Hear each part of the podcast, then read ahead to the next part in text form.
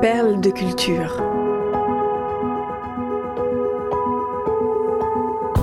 Découvrez comment les artistes trouvent l'inspiration dans leur propre vie pour créer des œuvres d'exception. Une série au cœur de la création, proposée par Cultura et racontée par David Abiker. Édouard aux mains d'argent de Tim Burton. Après le formidable succès de Batman, blockbuster de l'été 1989 aux États-Unis, le studio Warner Bros. ne veut pas se reposer sur ses lauriers.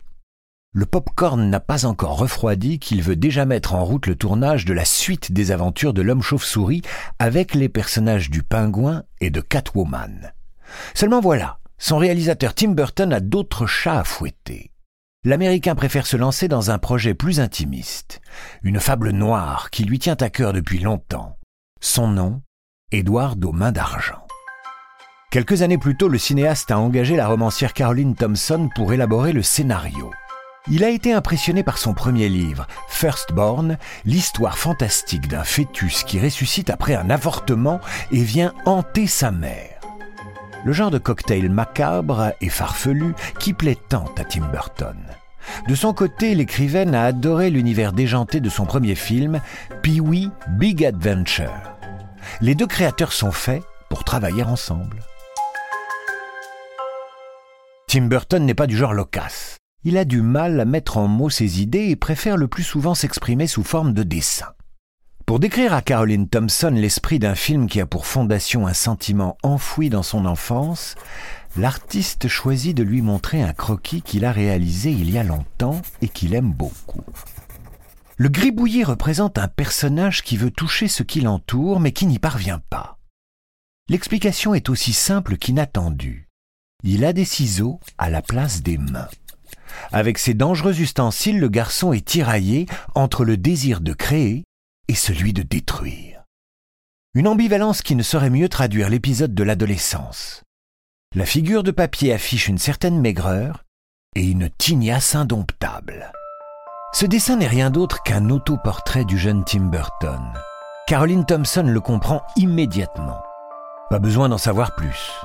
Édouard aux mains d'argent sera un conte de fées plein d'empathie pour les marginaux, les monstres, les proscrits de la société les bossus de Notre-Dame, Frankenstein, King Kong, fantômes de l'opéra et compagnie. Tous ces êtres pour lesquels Tim Burton témoigne d'une profonde solidarité depuis son enfance. Car leur vie singulière, c'est un peu la sienne. Timothy William Burton naît le 25 août 1958 à Burbank en Californie. Ce faubourg du nord de Los Angeles est situé au pied des lettres monumentales du panneau Hollywood. Son père, Bill, qui a dû mettre un terme à son rêve de carrière professionnelle dans le baseball en raison d'une blessure, est employé au service parc et loisirs de la ville. Sa mère, Jean, tient une boutique de cadeaux baptisée Cats Plus, spécialisée dans les objets à motifs félins. Tim a un frère cadet prénommé Daniel. Les garçons sont élevés dans un cadre puritain. Les parents sont des gens bien, mais nous peu de relations avec leur fils aîné. Un voile de tristesse semble recouvrir le foyer. Tim Burton est un garçon taciturne et solitaire, piégé dans l'ennui d'une banlieue proprette et ensoleillée pour classe moyenne de Californie. C'est cette version a priori parfaite de l'American Way of Life qui sert de cadre au film Édouard aux mains d'argent. Pour le tournage, le réalisateur recrée en Floride un quartier de cartes postales avec ses pavillons aux murs couleur pastel. Une vision exacerbée de la banlieue californienne des années 50, où il a grandi. Les barbecues entre voisins, les parties de foot, les fêtes de quartier. Comme son alter ego, Edward, Tim Burton ne se sent pas à sa place dans cette promiscuité sociale où tout le monde se connaît, mais où tout sonne faux. Le garçon a du mal à communiquer avec le monde autour de lui. Il ne se mêle pas aux autres gosses du coin et préfère flâner dans le cimetière tout proche où il invente des histoires. Réservé, introverti, Burton est rapidement rangé dans la case des enfants bizarres.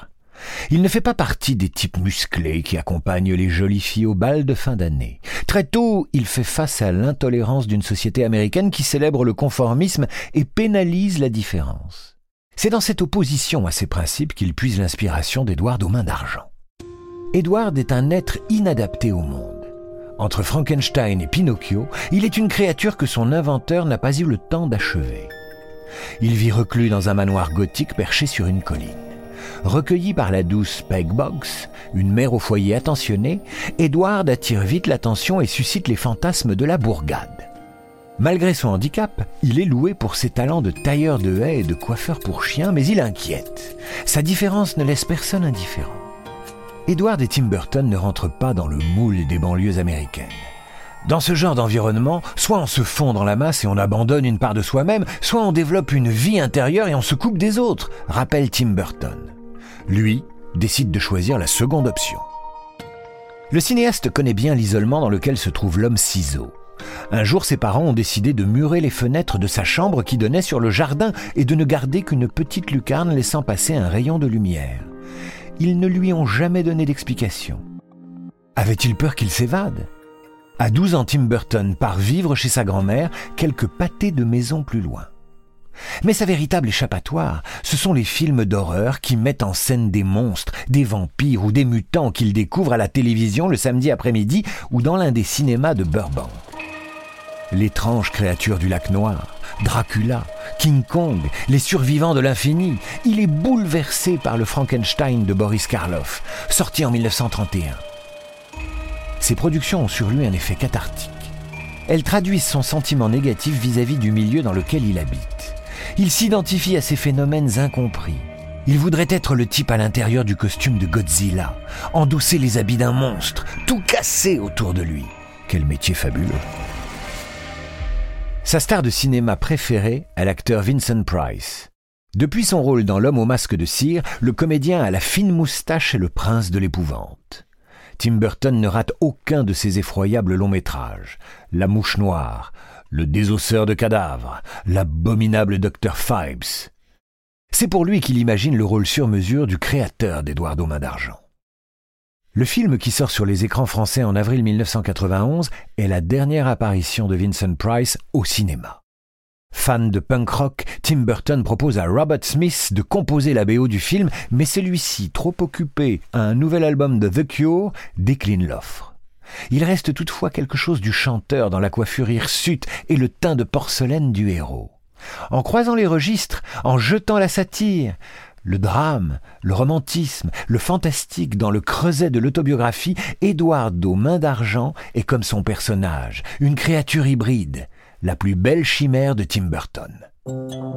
Post-scriptum. Pour le rôle principal d'Edward, plusieurs noms ont été soufflés aux oreilles de Tim Burton. Tom Hanks, Jim Carrey, Gary Oldman, William Hurt et même Michael Jackson. Le réalisateur a aussi rencontré Tom Cruise le studio de production avait placé la star de Top Gun tout en haut de la liste. Mais la magie n'a pas opéré entre les deux hommes. Tom Cruise voulant un happy end. Tim Burton a finalement été séduit par Johnny Depp.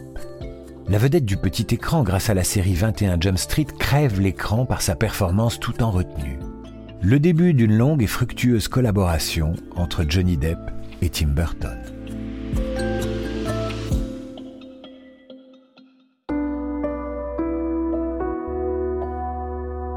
Perle de culture est un podcast Cultura produit par Création Collective. Texte de Julien Bordier, raconté par David Abiker. Rédaction en chef, Éric Leray. Curation, Frédéric Benaïm. Réalisation, Léo Gagnon. Générique, Alto Music. Naming et création graphique, St. John's.